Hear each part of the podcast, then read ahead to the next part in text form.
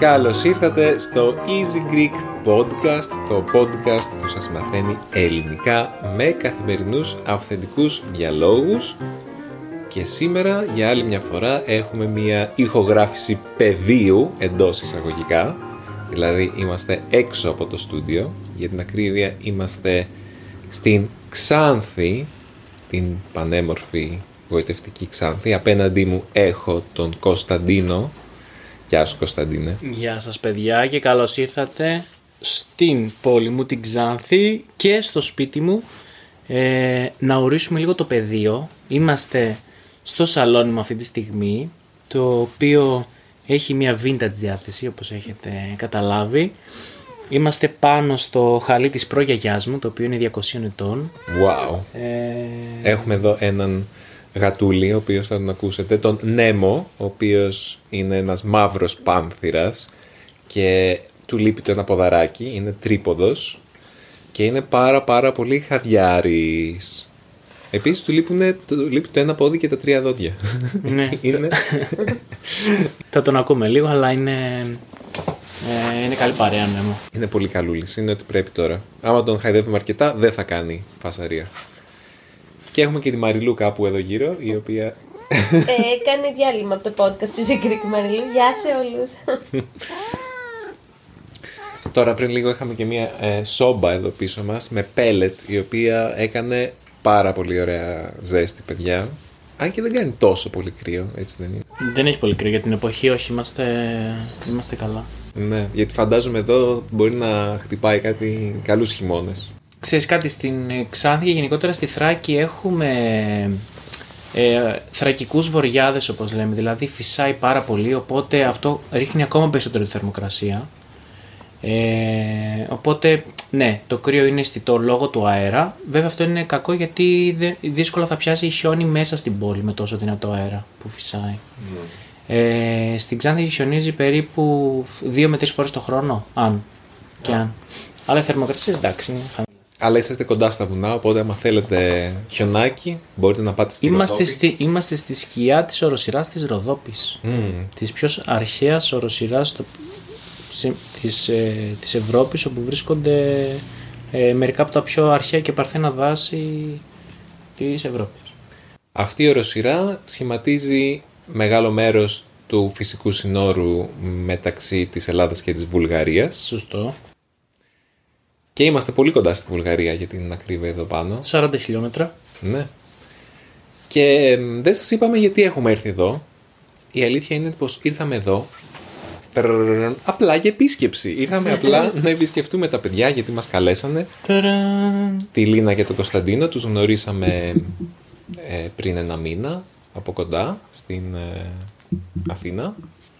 Και μας καλέσανε και Πιο πολύ εσύ γνωριζόμαστε το καλοκαίρι. από κοντά.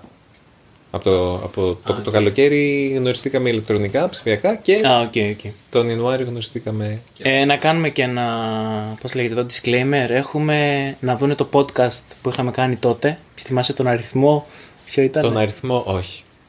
Δεν θυμάσαι. Είναι, ε, Ή θα, δεν χρειάζεται να, θυμό, να θυμόμαστε τον αριθμό, θα το βάλουμε στη σημείωση της εκπομπής. Τέλεια, ωραία. Όποιος δεν, είδε την εκπομπή, όποιος δεν είδε το podcast εκείνο που μιλάμε για, ένα, για μια φανταστική μεθοδολογία για να μάθει κανείς ελληνικά, να το δει στα... Το επεισόδιο λέγεται η, καλή, ο, η καλύτερη μέθοδος για να μάθεις ελληνικά που δεν ξέρετε. Κάτι τέτοιο. Τέλεια, ωραία, θα το βρουν. Κάπως έτσι. Μπορεί μία-δύο λέξεις να μην είναι ακριβώς ίδιες, αλλά αυτό είναι το zoom. Και στα ελληνικά όταν λέμε ζ- αυτό είναι το zoom, είναι αυτό που στα αγγλικά λέμε the gist. Χωρίς να απολυλογούμε όπως κάνω αυτή τη στιγμή τώρα εγώ, παίρνουμε τα σημαντικά κομμάτια. Λοιπόν, ε, Κωνσταντίνε ή Κώστα ή πάντα κάθε φορά που λέω που σκέφτομαι πώς να σε πω Κωνσταντίνο ή Κώστα; Τι προ... Α, δεν μου έχεις πει, μου έχεις πει ότι σ' αρέσουν και τα δύο. Λοιπόν, θα απαντήσω με ερώτηση. Ε, Ποιος είναι, σύμφωνα με έρευνες τώρα, ποιο είναι το ιδανικό ε, μέγεθος λέξης ονόματος στα ελληνικά, με πόσες συλλαβές αποτελείται; Το ιδανικό; Ναι, δηλαδή υπάρχει, άμα σκεφτείς, άμα σκεφτείς όλα τα ονόματα, είτε μικρότερα είτε μεγαλύτερα, ε, έχουν ένα κοινό που του συνδέει. Είναι ο αριθμός των συλλαβών, ο οποίος θεωρείται είναι ο ιδανικός αριθμός των συλλαβών. Αλλά ναι, α, το ιδανικός δεν ξέρω. Ιδανικός Πώς με την κρίνεις; είναι σύντομο. Είναι σύντομο. Είναι σύντομο. Είναι. Ε, δηλαδή, εμένα με λένε Κωνσταντίνος.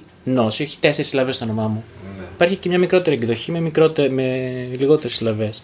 Το ίδιο συμβαίνει και με άλλα ονόματα. Ναι. Ισχύει. Νικολάος. Πάλι όνομα με τέσσερις συλλαβές. Ποιος είναι ο ιδανικός αριθμός συλλαβών; Δύο. Σωστός. Ένα. Άμα μπορεί να υπάρχει. Ένα, όχι, εσύ ποιο όνομα είναι. ένα; Νος. Λου. Νος από τον Κωνσταντίνο. Ε, Άμα- όχι, στα, ελληνι- στα ελληνικά δεν είναι αποδεκτή μία συλλαβή. Άμα- Στη- Στα αγγλικά είναι, ας πούμε. Θέλω να πω, άμα μπορούσες να τα κάνεις, να κάνεις το όνομά σου μονοσύλλαβο, άμα μπορούσες να γίνει αυτό, θα το κάναμε ίσως. Αυτό σου λέω. Στα ελληνικά δεν είναι αποδεκτό. Σε άλλες γλώσσες γίνεται. Αποδεκτό Ας πούμε, στα δεν αγγλικά- είναι, ναι, δεν αποδεκτό εννοώ, ξέρεις, από τους φυσικούς ομιλητές. Στα ελληνικά είναι δύο συλλαβές. Γι' αυτό έχουμε Κώστας, Νίκος, Τάκης, Χρήστος, Μίτσος. Που είναι για το Δημήτρη, άμα δεν ξέρετε, γιατί μπορεί να μην το ξέρετε αυτό. Ναι. Οπότε, Κώστα, Δώσαμε και κάτι γλωσσολογικό πάλι, δεν, δεν κρατεί. μ' άρεσε, μ' άρεσε. Κώστα, για συντομία. Έχουμε έρθει εδώ στην πανέμορφη πόλη σου που αγαπάς πάρα πολύ και μας έχεις πει ότι δεν θέλεις να φύγεις από εδώ παρόλο που υπάρχουν τόσες ευκαιρίες εκεί έξω στον κόσμο και στην Ελλάδα. Εσύ θέλεις να μείνεις εδώ. Υπάρχει ένα Στην πολύ πόλη ωραίο σου. τραγούδι του Πορτοκάλογλου που λέγεται Τα καράβια μου καίω. Αυτό έχω κάνει και εγώ τα, έχ- τα έχω κάψει τα καράβια μου, δεν θα πάω πουθενά. Αυτό λέω τώρα. Να το ακούσετε το τραγούδι. Αυτό είναι πολύ ωραίο και με πολύ ωραίους στίχους και πολύ ωραία μελωδία. Τι είναι αυτό το οποίο σε κάνει να θέλεις να μείνεις εδώ τόσο, με, με τόσο πάθος, τόσο διακάος. Λοιπόν, ε, εγώ γεννήθηκα και μεγάλωσα στην, ε, στην Ξάνθη. Έφυγα από εδώ πέρα όταν ήταν να σπουδάσω, δηλαδή στα 18 μου, που σπούδασα στη Θεσσαλονίκη. Ε, οπότε η Ξάνθη είναι η πόλη της καρδιάς μου και η πόλη που έχω τις περισσότερες παιδικές εφηβικές αναμνήσεις. Ε, εγώ ήμουν τυχερός, θεωρώ προνόμιο κάποιος να, να μεγαλώνει ε, και να περάσει το διάστημα της παιδικής και εφηβικής ηλικίας σε ένα μέρος και να μην έχει συνεχής, με, συνεχή μετακίνηση σε διαφορετικά μέρη. Θεωρώ ότι είμαι τυχερός σε αυτό το κομμάτι. Ε, και επίσης θεωρώ ότι είμαι και τυχερός που μεγάλωσα στην Ξάνθη και όχι, και όχι σε άλλη πόλη. Για ποιους λόγους; Ο πρώτος λόγος είναι ότι η Ξάνθη είναι μια επαρχιακή πόλη, που σημαίνει ότι έχει ένα ποιοτικό βιωτικό επίπεδο σε σχέση με την Αθήνα για παράδειγμα που είναι μια πιο χαοτική πόλη, πιο μεγάλη. Ε, σε πιο συγκεκριμένα μ, οι αποστάσεις, το είδατε και εσείς παιδιά, από ότι το σπίτι μου είναι στην άκρη της πόλης, στο κέντρο της πόλης φτάνουμε σε 15 λεπτά, σε ένα τέταρτο, δηλαδή δεν είναι τίποτα. Οπότε αποστάσεις μικρές ε, και συνήθως όταν οι φυσικές αποστάσεις είναι μικρές και οι αποστάσεις των ανθρώπων είναι και αυτές μικρές, δηλαδή πάντα θυμάμαι ότι οι φίλοι μου, οι κολλητοί μου ήμασταν σε... δηλαδή, Έβγαινα από τον μπαλκόνι μου και έβλεπα στον μπαλκόνι του κολλητού μου, ας πούμε. Ε, το σχολείο μου ήταν πολύ κοντά, οι δραστηριότητες που πήγαινα το- ήταν όλες πολύ κοντά, φροντιστήρια κοντά, οπότε μ, δεν είχα αυτό το, τη μετακίνηση και τις πολλές ώρες στο αυτοκίνητο που ενδεχομένως έχει κάποιος σε μεγάλη πόλη. Ε, οπότε νούμερο ένα βιωτικό επίπεδο, πολύ ψηλό. Νούμερο δύο, μ, η Ξάνθη έχει μια πολύ ε, ενδιαφέρουσα ε, ιστορία ε, και αναφέρομαι κυρίως στο πολιτιστικό παρελθόν και παρόν της πόλης. Ε, η πόλη μας είναι, έχει χαρακτηριστεί ως σταυροδρόμι ε, λαών και πολιτισμών. Κυρίως εδώ πέρα ε, είμαστε ανάμεσα σε Ανατολή και Δύση όπως λέμε, εξαιτίας διάφορων ιστορικών παραγόντων που άμα θέλεις μετά θα μπορούμε να το αναλύσουμε. Η Ξάνθη διατήρησε πολύ διαφορετικές κοινότητες πολιτιστικές και γλωσσικές. Ενδεικτικά να αναφέρω ότι στην Ξάνθη ακόμα και σήμερα υπάρχουν όλοι οι λατρευτικοί χώροι. Αναφέρομαι σε Ορθόδοξες εκκλησίες, έχουμε χώρο των Καθολικών, Αρμενική εκκλησία, εκκλησία των Πεντηκοστιανών, Έρχεται και... ε, ε, μουσουλμανικά τεμένη, αυτό. έχουμε Μπεκτασίδικο τεκέ. Ε, Ζαμιά, κάτι το οποίο δεν μπορείς να δεις σε Ναι. τα περισσότερα άλλα μέρη της Ελλάδας. Έτσι. Είναι, πολύ- Ακριβώς. είναι ελάχιστα τα μέρη στην Ελλάδα που έχω την τζαμί.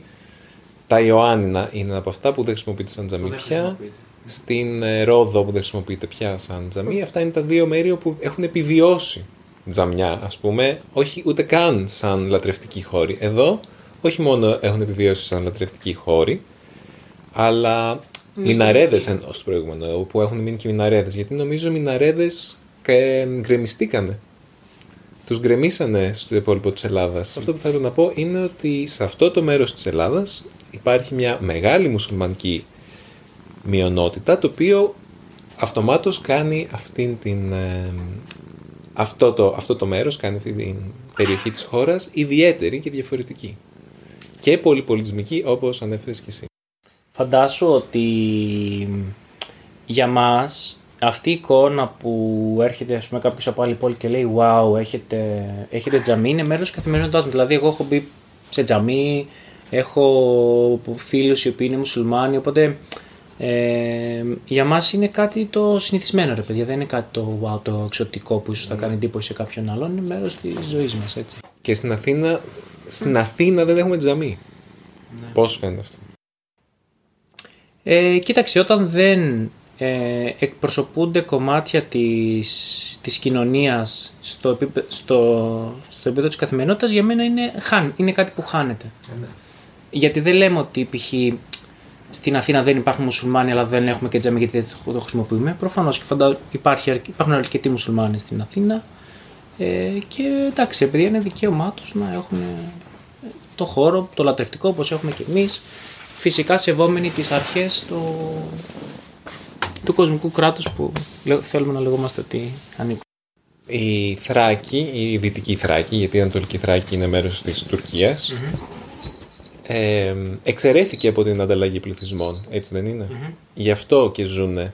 Θέλεις να το πιάσουμε από λίγο πιο πίσω; Ε, δεν θα κάνουμε πολύ ιστορική αναδρομή, full ιστορική αναδρομή, γιατί δεν είναι και αυτός ο σκοπός του podcast, αλλά είναι μια λεπτομέρεια ιστορική, απλά για να δώσω ένα μικρό πλαίσιο, ότι η ανταλλαγή πληθυσμών που έγινε το 23, Με τη συνθήκη της Λοζάνης συνθήκη ουσιαστικά της ναι, ήταν ε, το, χι- το 1923, πριν 100 χρόνια.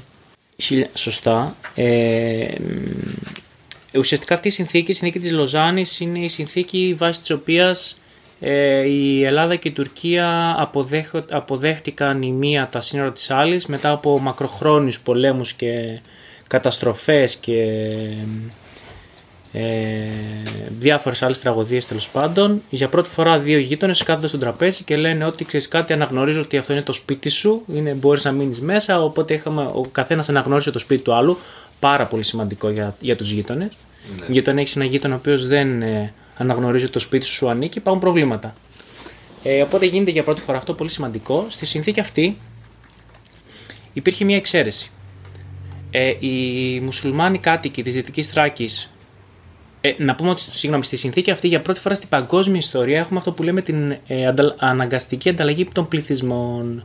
Χριστιανικοί πληθυσμοί που ζούσαν στην Τουρκία και κυρίως στην περιοχή της Μικράς Ασίας, του Πόντου και της Ανατολικής Θράκης ε, έρχονται στην Ελλάδα αναγκαστικά και μουσουλμάνοι κάτοικοι της Ελλάδας έρχονται στην Τουρκία. Ε, υπήρχε μια εξαίρεση σε αυτό όπου οι μουσουλμάνοι της Δυτικής Θράκης μένουν στη Θράκη, μπορούν να συνεχίσουν να μένουν και οι χριστιανοί της Κωνσταντινούπολης ε, μπορούν να μείνουν στην Κωνσταντινούπολη. Γι' αυτό ε, Αυτό ήταν σαν ισοζύγιο. Δηλαδή, γιατί να μην. Η... φα- Φαντάζομαι, νομίζω κάπου το είχα ακούσει και στο podcast το ε, διορθωτικά μαθήματα ιστορίας που έχουν ξαναναφέρει. Το, λένε, το λέει και ο κύριος Μαυρογορδάτος ε, και εκεί, ότι ουσιαστικά χρησιμοποιήθηκαν οι μουσουλμάνοι της Θράκης σαν ισοζύγιο, ισο, σαν αντάλλαγμα για να μείνουν οι χριστιανοί, οι Έλληνες χριστιανοί στην Κωνσταντινούπολη, νομίζω, έτσι δεν είναι. Ακριβώς. Ε, βέβαια μην ξεχνάμε ότι σαν ε, πληθυσμοί δημογραφικά ήταν τελείως διαφορετικοί. Η χριστιανική πληθυσ... Ο χριστιανικός πληθυσμός της Κωνσταντινούπολης ήταν ε, αστικός πληθυσμός. Αστικός πληθυσμός να πούμε ότι είναι κυρίως ήταν έμποροι ε, και γενικά ε, άνθρωποι της επιχειρηματικότητας του εμπορίου. Στη Δυτική Θράκη όπως κυρίως σε όλα τα Βαλκάνια ήταν αγροτικοί πληθυσμοί. Ε, το σημαντικό ποιο είναι, για να μην κουράσουμε, ότι η μοναδική μειονότητα που είναι αναγνωρισμένη σήμερα από το ελληνικό κράτος, είναι η μουσουλμανική μειονότητα, η οποία ε, στη συντηρητική πλειοψηφία μένει σε Ξάνθη και Ροδόπη. Νομός Ξάνθης και Ροδόπης. Νομός Ξάνθης μέτρα την Ξάνθη, νομός Ροδόπης μέτρα την Κομωτινή.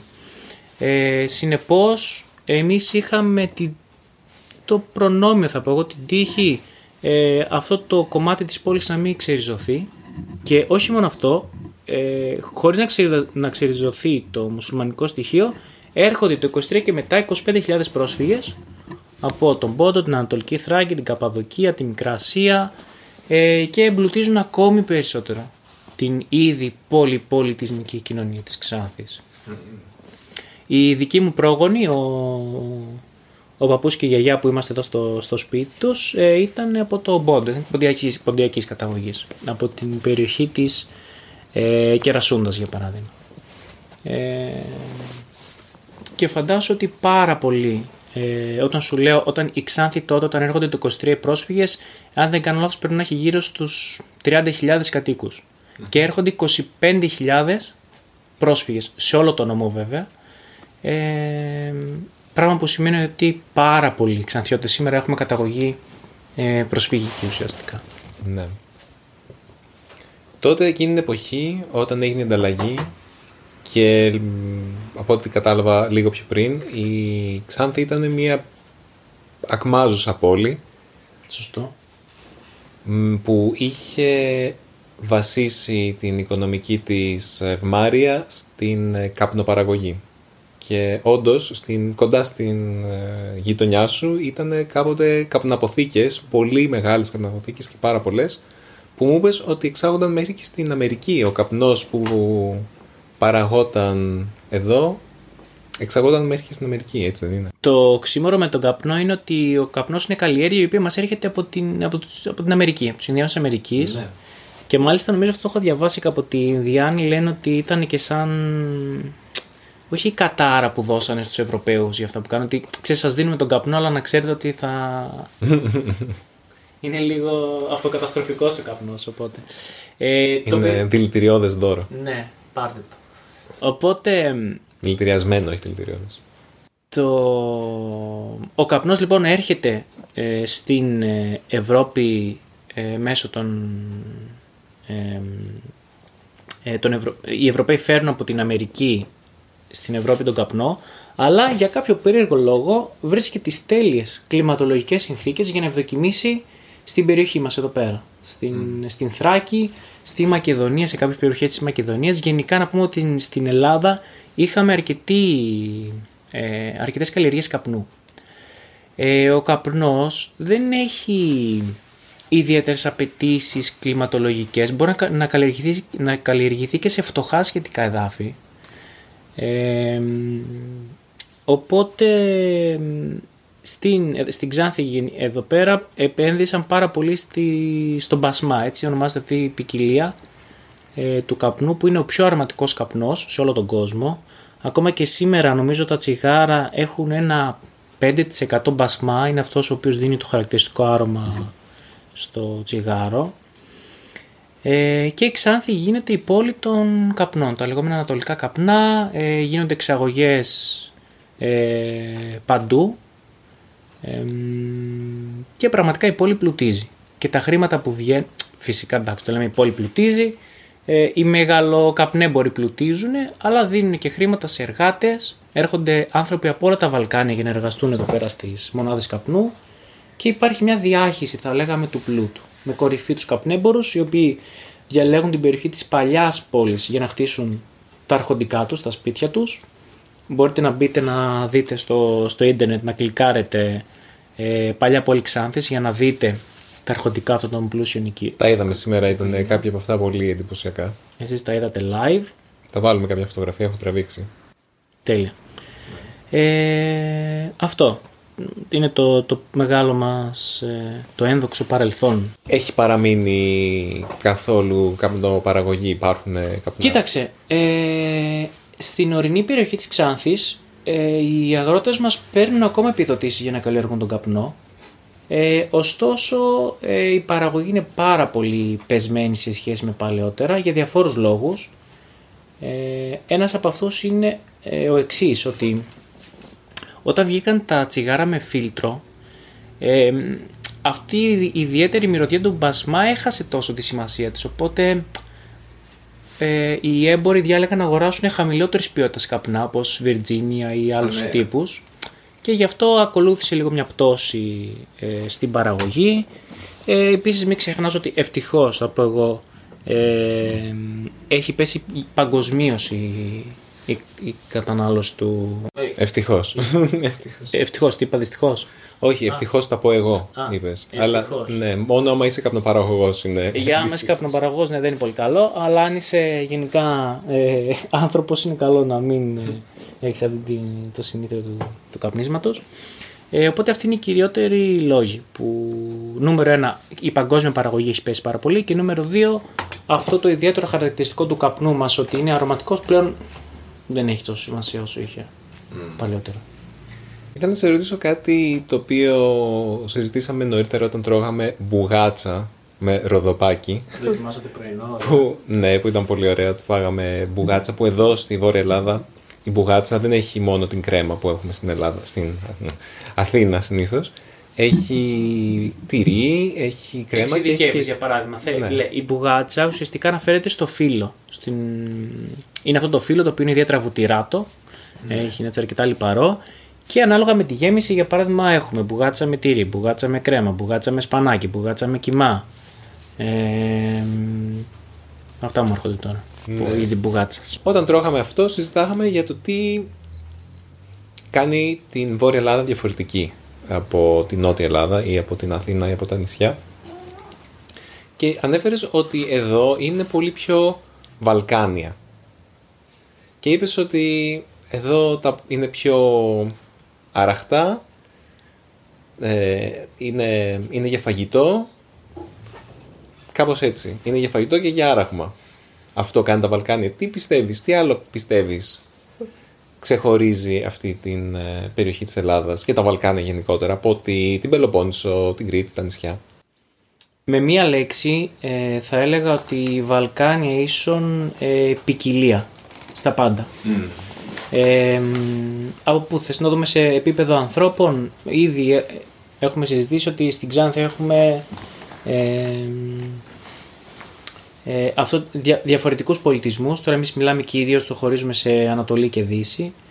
Ε, οπότε ένα στοιχείο είναι την ποικιλία στο, στο ανθρώπινο κεφάλαιο, στους ανθρώπους. Ε, και ό,τι έχει σχέση με αυτούς. Φαγητό, μουσική, διασκέδαση. Ε, ό,τι έχει να κάνει σχέση με τους ανθρώπους όταν έχεις διαφορετικές, ε, διαφορετικούς πολιτισμούς υπάρχουν και διαφορετικές επιλογές. Ε, το δεύτερο στοιχείο μου άρεσε αυτό που είπες, θα θυμάσαι ότι είμαστε λίγο χαλαρά. Υπάρχει αυτό το μόδο του, χαλα, του χαλαρού. Ε, το οποίο μου άρεσε πάρα πολύ. Ε, όταν είσαι σε μια πόλη όπου στη πιο μακρινή απόσταση χρειάζεσαι 15 λεπτά με τα πόδια, ε, είσαι χαλαρά. Εντάξει, δεν βιάζεσαι να πας ε, στη δουλειά σου, δεν, διάβες- δεν βιάζεσαι να πας στον καφέ σου. Η αλήθεια είναι ότι σε όλα τα Βαλκάνια δεν υπάρχουν η μεγαλύτερη πόλη να είναι, ακόμα και τη Θεσσαλονίκη ίσως να είναι, άντε, το Βελιγράδι, όλες είναι ψηλό εκεί, ένα, ενάμιση εκατομμύριο. Δεν υπάρχουν πολύ μεγάλες πόλεις στα Βαλκάνια σαν περιοχή εδώ. Δεν μιλάμε τώρα για Αθήνα και πιο κάτω, αλλά Εσύ ξέρεις καλύτερα, έχεις πάει σε περισσότερες από Βαλκάνια. Πού έχεις πάει σε χώρες, Βουλγαρία, ξέρω. έχω πάει Βουλγαρία που έμενα 9 μήνες, έχω πάει στη Σερβία, έχω πάει στη Ρουμανία, Στη Βόρεια Ε, Μακεδονία. ναι, είχαμε πάει Στο στα... Κόσοβο. Ναι, στο Κόσοβο είχαμε πάει, στην Πριστίνα, εκεί. Εντάξει, έχεις πάει σχεδόν παντού. Εντάξει, έχω πάει στις πρωτεύουσες. Δηλαδή νομίζω ότι όπως και στην Ελλάδα και στην Μακεδονία εδώ είναι διαφορετικό να πας να μείνεις στη Θεσσαλονίκη και να έρθεις σε μια πόλη σαν την Ξάνθη. Έτσι και στη Βουλγαρία ή στη Σερβία και στον είναι διαφορετικό να πας στο Βελιγράδι και άλλο να πας στο... Σε μια επαρχιακή πόλη της Σερβίας, της Βόρειας Σερβίας, σωστό. Ε, άρα ξέρεις καλύτερα εσύ να μας πεις για, τα- για τα Βαλκάνια. Τι... Ε, εντάξει, ε, ξέρω από τη Βουλγαρία και όντως σε κάποια πράγματα μου θυμίζει. Στην αρχιτεκτονική, σε κάποια πράγματα. Η Στο... μουσική, η παραδοσιακή μουσική είναι σχεδόν ίδια. Ε, Παραδοσιακά όργανα, Ναι. ζουρνάδες, Ναι, ναι, ναι. χωρί. Ένιωσα πάρα πολύ ότι ήμουν στη Βουλγαρία από το. Ε, το, το κλίμα μου θύμισε πάρα πολύ τη Βουλγαρία και το είδος ε, της βλάστησης. Δηλαδή μου θύμισε πάρα πολύ. Εδώ πέρα λες. Ναι, ναι, ναι. Δηλαδή ένιωσα λες και ήμουνα στη Σόφια όντως. Ε, και να σου πω ότι μ, επειδή στα Βαλκάνια υπάρχουν ε, ε, γενικά πολλές έτσι, πολύ διαφορετικοί πολιτισμοί οι οποίοι ενίοτε πλακώνονται και σκοτώνονται σε, με πολέμους αλλά ενίοτε κάνουν και πολιτιστικές ανταλλαγές είναι πάρα πολύ ενδιαφέρον το γεγονός ότι ε, οι γλωσσολόγοι μιλούμε για βαλκανισμούς. Βαλκανισμοί σημαίνει είναι στοιχεία γλωσσικά τα οποία είναι ίδια σε όλες τις βαλκανικές γλώσσες. Όπως δεν υπάρχει Δεν είναι γαμα, παρέμφατο. γαμάτο αυτό. Ναι. Αυτό είναι το ένα που ξέρω. ναι. ναι Επουσία παρέμφατο. Δηλαδή βλέπεις ότι πώς η, από τη συνύπαρξη αιώνων ε, πλέον οι, εμφανίζονται κοινά χαρακτηριστικά στη γλώσσα που έχουν περάσει. Ένα, ένα νομίζω είναι αυτό που είπες. Είναι διάφορα. Τώρα δεν τα θυμάμαι. Άλλο επεισόδιο αυτό. Αλλά είναι περίεργο πώς ε, αυτό εκφράζεται με αυτόν τον τρόπο. Έτσι. Στη γλώσσα λες. Ναι. πώς αντικατοπτρίζεται. Είναι πολύ συγκεκριμένο, κάτι πολύ συγκεκριμένο που θα περίμενες, ξέρω εγώ, να έχει την... ε, να αμ, εκφραστεί ως ε, δάνειες λέξεις, παίρνουν το, αυτό που θα περιμέναμε. Αλλά όχι, μέχρι, έχει την επίδραση μέχρι και στην ίδια την, τη γλώσσα σε πολύ... Δο- στο δομικό της επίπεδο. Σωστό. σωστό. Ναι. αυτό που, που λες είναι πολύ ωραία παρατήρηση. Και φυσικά έχουμε πάρα πολλές και σε, σε επίπεδο λέξεων. Έτσι. Ε, ε, κυρίως ε, και τα ελληνικά πέ- έπαιξαν καθοριστικό ρόλο σε αυτό. Έχουν επηρεάσει αρκετά την, ε, σε επίπεδο λεξιλογίου δηλαδή. Εμείς ε, δεν έχουμε τόσες ε, λέξεις δάνειες από Έχουμε τα λέξεις. σλαβικά και τα αλβανικά. Έχουμε, ας πούμε. έχουμε, έχουμε λέξεις σλαβικές, έχουμε βέβαια και αρβανίτικες. Φαντάζομαι εδώ θα γίνουν περισσότερες από ό,τι, σε- από ό,τι στην Αθήνα. Τώρα που εντάξει είναι πιο ομογενοποιημένη η γλώσσα, τέτοιες, γλ- τέτοιες λέξεις μπορεί και να έχουν καθαριστεί εντός εισαγωγικών. Ε, άμα μπορούσαν να αναγνωρίσουν ότι είναι σλαβικές και να τις... Κοίταξε, παίζει και πολύ αποτάξουν. μεγάλο ρόλο η διάλεκτος, έτσι. Δηλαδή, π.χ. η, θρα- η θρακιώτικη διάλεκτος Ναι. Ε, έχει πάρα πολλά στοιχεία τουρκικά. Λογικό γιατί μιλάμε για. Ε, εκεί η περιοχή που αναπτύχθηκε, η Ανατολική Θράκη, ήταν ε, στο κέντρο της πρωτεύουσας της, έτσι, τη, του Οθωμανικού κράτους τότε, κοντά στην Κωνσταντινούπολη. Οπότε έχουν πάρα πολλά, και λόγω της τουρκοκρατίας τόσα χρόνια, ε, έχουν πάρα πολλές τουρκικές λέξεις, όπως και στα ποντιακά, έτσι. Ε, άλλες δια, διάλεκτοι όπως για παράδειγμα τα, τα υπηρώτικα θεωρώ ότι θα έχουν αρκετές ε, α- α- αρβανίτικα στοιχεία μέσα ναι. ε, φαντάζομαι Μ, Αν και συνολικά, δηλαδή όσο το είχα ψάξει, γιατί είχα ψάξει σε κάποια φάση πόσες σλαβικές λέξεις έχουμε στα ελληνικά, είναι σε σχέση με τα τουρκικά και με τα αλβανικά Είναι πάρα ε, πολλές, και ε. τα ιταλικά, συγγνώμη, είναι πολύ, πολύ, πολύ λιγότερες. Λιγότερες. Ναι.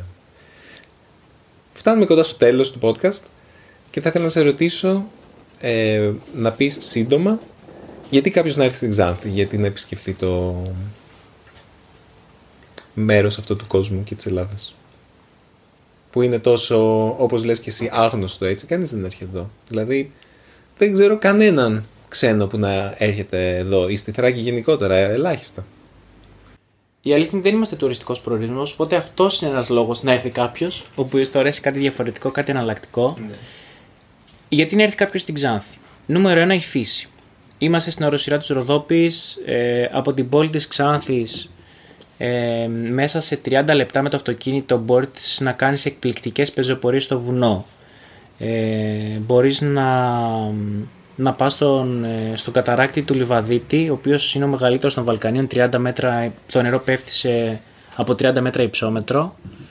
Και το χειμώνα, παιδιά, παγώνει. Όλο ο καταράκτη παγώνει και είναι εντυπωσιακό θέμα. Οπότε, αν σου αρέσει η φύση, πρέπει να. Έχω πάει σε αυτό όταν ήμουν πολύ μικρός με το σχολείο τότε, με το γυμνάσιο. Καταρράκτης Λιβαδίου. Ήταν ε, πάρα πολύ όμορφα. Χειμώνα. Δεν ήταν παγωμένος βέβαια, αλλά εντάξει. Και η διαδρομή είναι απίστευτη. Και μιλάμε, υπάρχουν μέσα δέντρα που είναι. Νομίζω και είναι δάσεως οξιάς. Ναι. Ε, εντυπωσιακό ε, συνέστημα έτσι να περπατάς σε ένα τόσο αρχαίο δάσος. Ε, και μην ξεχνάμε βέβαια, εντάξει, επειδή έπιασα το βουνό τώρα, επειδή μας αρέσει το βουνό και στους δύο, ε, ότι έχουμε και λιμνοθάλασσα. Από τις ελάχιστες λιμνοθάλασσες που υπάρχουν στη θάλασσα είναι η Βιστονίδα η λεγόμενη, Από τις ελάχιστες λιμνοθάλασσες που υπάρχουν πού; Στην Ελλάδα. Δεν νομίζω ότι έχουμε πολλές λιμνοθάλασσες. Έχουμε στο Μεσολόγγι. Σίγουρα. Αυτή ξέρω. Και εγώ εδώ σκέφτομαι κάποια άλλη. Μ, οπότε, λιμνοθάλασσα που υπάρχει ένα υπέροχο βυζαντινό μοναστήρι. Εκεί πέρα, ο Άγιος Νικόλαος. Ε, και επίσης έχουμε και αξιοπρεπείς από θάλασσες. Τώρα εντάξει, εσείς από εκεί μόνο δεν ξέρω αν θα τις εγκρίνατε. ε, όπου είναι η- στην παραλιακή ζώνη του νομού Ξάνθης, όπου είναι τα Αβδύρα. Ε, που είναι αξιοπρεπέστατες παραλίες όπου με το αυτοκινητάκι σου σε μισή ώρα πας, κάνεις ένα πάρα πολύ ωραίο μπάνιο και είσαι ωραίος. Νούμερο 1 φύση. Νούμερο 2 πολιτισμός. Η... Στην περιοχή μας έχουμε ένα από τα ωραιότερα αρχαιολογικά μουσεία της Ελλάδας, το Αρχαιολογικό Μουσείο των Αυδείρων, στο οποίο παιδιά έχουν βρει εντυπωσιακά ευρήματα μέσα, γιατί μ, η περιοχή των Αυδείρων, να πω ότι είναι γύρω στα, αν δεν κάνω λάθος, 25 χιλιόμετρα από την Ξάνθη και έχει ε, έχουν, έχουν βρει μια νεκρόπολη ουσιαστικά. Ε, νεκ- νεκροταφεία τα οποία είναι ε, ε, ελληνικά, ρωμαϊκά, βυζαντινά, μια, ένα μίξ πάρα πολύ ενδιαφέρον. Ε, οπότε αξίζει να το δει κάποιος το μουσείο αυτό και δυστυχώς δεν είναι ιδιαίτερα γνωστό. Ε, στην πόλη της Ξάνθης έχουμε ε, λαγογραφικό μουσείο και κάποια ακόμα. Ε, και φυσικά έχουμε και την παλιά πόλη που είναι ένα μουσείο από μόνη της. Πραγματικά. Ε, και είναι ιδιαίτερα σημαντικό, μια που λέμε για πολιτισμό, αν έρθει κάποιος στην Ξάνθη να έρθει ή το Σεπτέμβριο, όπου έχουμε τις γιορτές Παλιάς Πόλης, αν δεν κάνω λάθος είναι 1 με 10 Σεπτεμβρίου κάθε Σεπτέμβριο, γιορτές Παλιάς Πόλης με μουσική, φαγητό στους δρόμους και πολύ ωραία κατάσταση. Ε, και φυσικά τώρα που είμαστε και στην εποχή αυτή είναι επαιτειακό για τις αποκριές. Ε, να έρθει κάποιος στο καρναβάλι. Το καρναβάλι της Ξάνθης, να πω ότι μαζί με τη Πάτρας και νομίζω ότι στο Ηράκλειο είναι τα πιο μεγάλα της χώρας. Καρναβάλια. Καρναβάλι Δεν της είχα Πάτρας. ιδέα. Είναι από τα μεγαλύτερα. Δεν ξέρω. Δεν, δεν είχα ιδέα. Βέβαια δεν είμαι και μεγάλος φαν του καρναβαλιού γενικότερα. Στην Πάτρα είχα πάει, μου άρεσε, αλλά Ούτε δεν, εγώ. είναι, δεν είναι κάτι που ψάχνω και αναζητώ. Όπως και να έχει. Το καρναβάλι της Βενετίας θα μου άρεσε λίγο κάτι πιο. λίγο πιο ψαγμένο θα μου άρεσε. Είσαι για μεγάλη ζωή, Κωνσταντίνε. Αχ, Εγώ αυτό θα πω μόνο σε αυτό το podcast. ε, εξαιρετική συμβολή. Προσθήκη. Και κάπως έτσι μπορούμε να κλείσουμε το podcast. Δεν ξέρω, άμα έχεις κάτι τελευταίο να πεις. Μ, αυτά, ότι θεωρώ ότι αξίζει πάρα πολύ να, να, ψάξ, να ψάξουμε έτσι και λίγο διαφορετικούς προορισμούς από τους ήδη πάρα πολύ γνωστούς και αυτό είναι κάτι που προσπαθούμε να το, να το κάνουμε κι εμείς και στους Glossonotes και εσείς αξίζει και το κάνετε. Ε, η Θράκη γενικότερα και η Ξανθή είναι μια ευκαιρία και ελπίζω έτσι από το podcast αυτό να κινήσαμε λίγο την περιέργεια σε κάποιους ακροατές να ψάξουν να βρουν ε, υλικό. Ε, να πούμε ότι και εμείς στο κανάλι μας που μπορεί κάποιος να μας, να μας βρει στο Gloss Notes έχουμε κάποια επεισόδια που ε, ασχολούμαστε με τη μυθολογία κυρίως ε, να πούμε ότι, κοιτάξτε, μέχρι και ο Ηρακλής ήρθε από αυτά τα μέρη. Μην γελιόμαστε. πρέπει, να, πρέπει λίγο να το, να το διαφημίσουμε λίγο αυτό στον κόσμο. Ε, οπότε αυτό θα πω. Να, ότι αξίζει να, να βγούμε από το comfort zone, από τη ζώνη ασφάλειας ε, που έχουμε και να βρούμε προορισμούς ε, που έχουν να μας πούν μια διαφορετική ιστορία από το Greek Zorba, το Μουσ- Greek Muzaka και το Τζατζίκι και το ηλιοβασίλεμα στη Σαντορίνη. Και αυτά είναι πολύ ωραία, αλλά αξίζει να δούμε και κάτι άλλο. Ελπίζω οι άνθρωποι που ακούνε αυτό το podcast να έχουν ήδη φτάσει πολύ πέρα από αυτά τα στερεότυπα. Και για να ακούνε αυτό το post- podcast και εγώ σημαίνει πιστεύω, ναι. ότι τους ενδιαφέρει η πραγματική Ελλάδα και εδώ θα την βρούνε. Οπότε με αυτό σας ε, χαιρετούμε. Άμα θέλετε να μας αφήσετε κάποιο σχόλιο, όπως πάντα περιμένουμε τα σχόλια σας, τις παρατηρήσεις σας, ε, τις ερωτήσεις σας, τα πάντα στο Easy Pavla Greek, όχι περίμενε, λάθος, podcast παπάκι easypavlagreek.org ή στο easygreek.fm.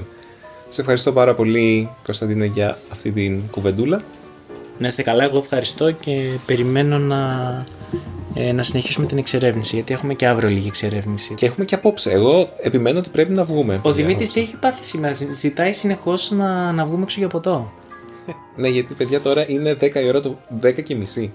Τώρα το θα βράδυ. κοιμίζα με το Σταύρο κανονικά, οπότε θέλει να παρτάρει λίγο στην Ναι, Ξάνθη. θέλω να, να Ωραία, ωραία. Έχουν ποτάκι. Λοιπόν, αν- κλείνουμε να και- αναπληρώσω Σιγά το, μια τις- ποτάκι. τα, τα χαμένα βράδια. Γεια σε όλους. Γεια. Και όλες.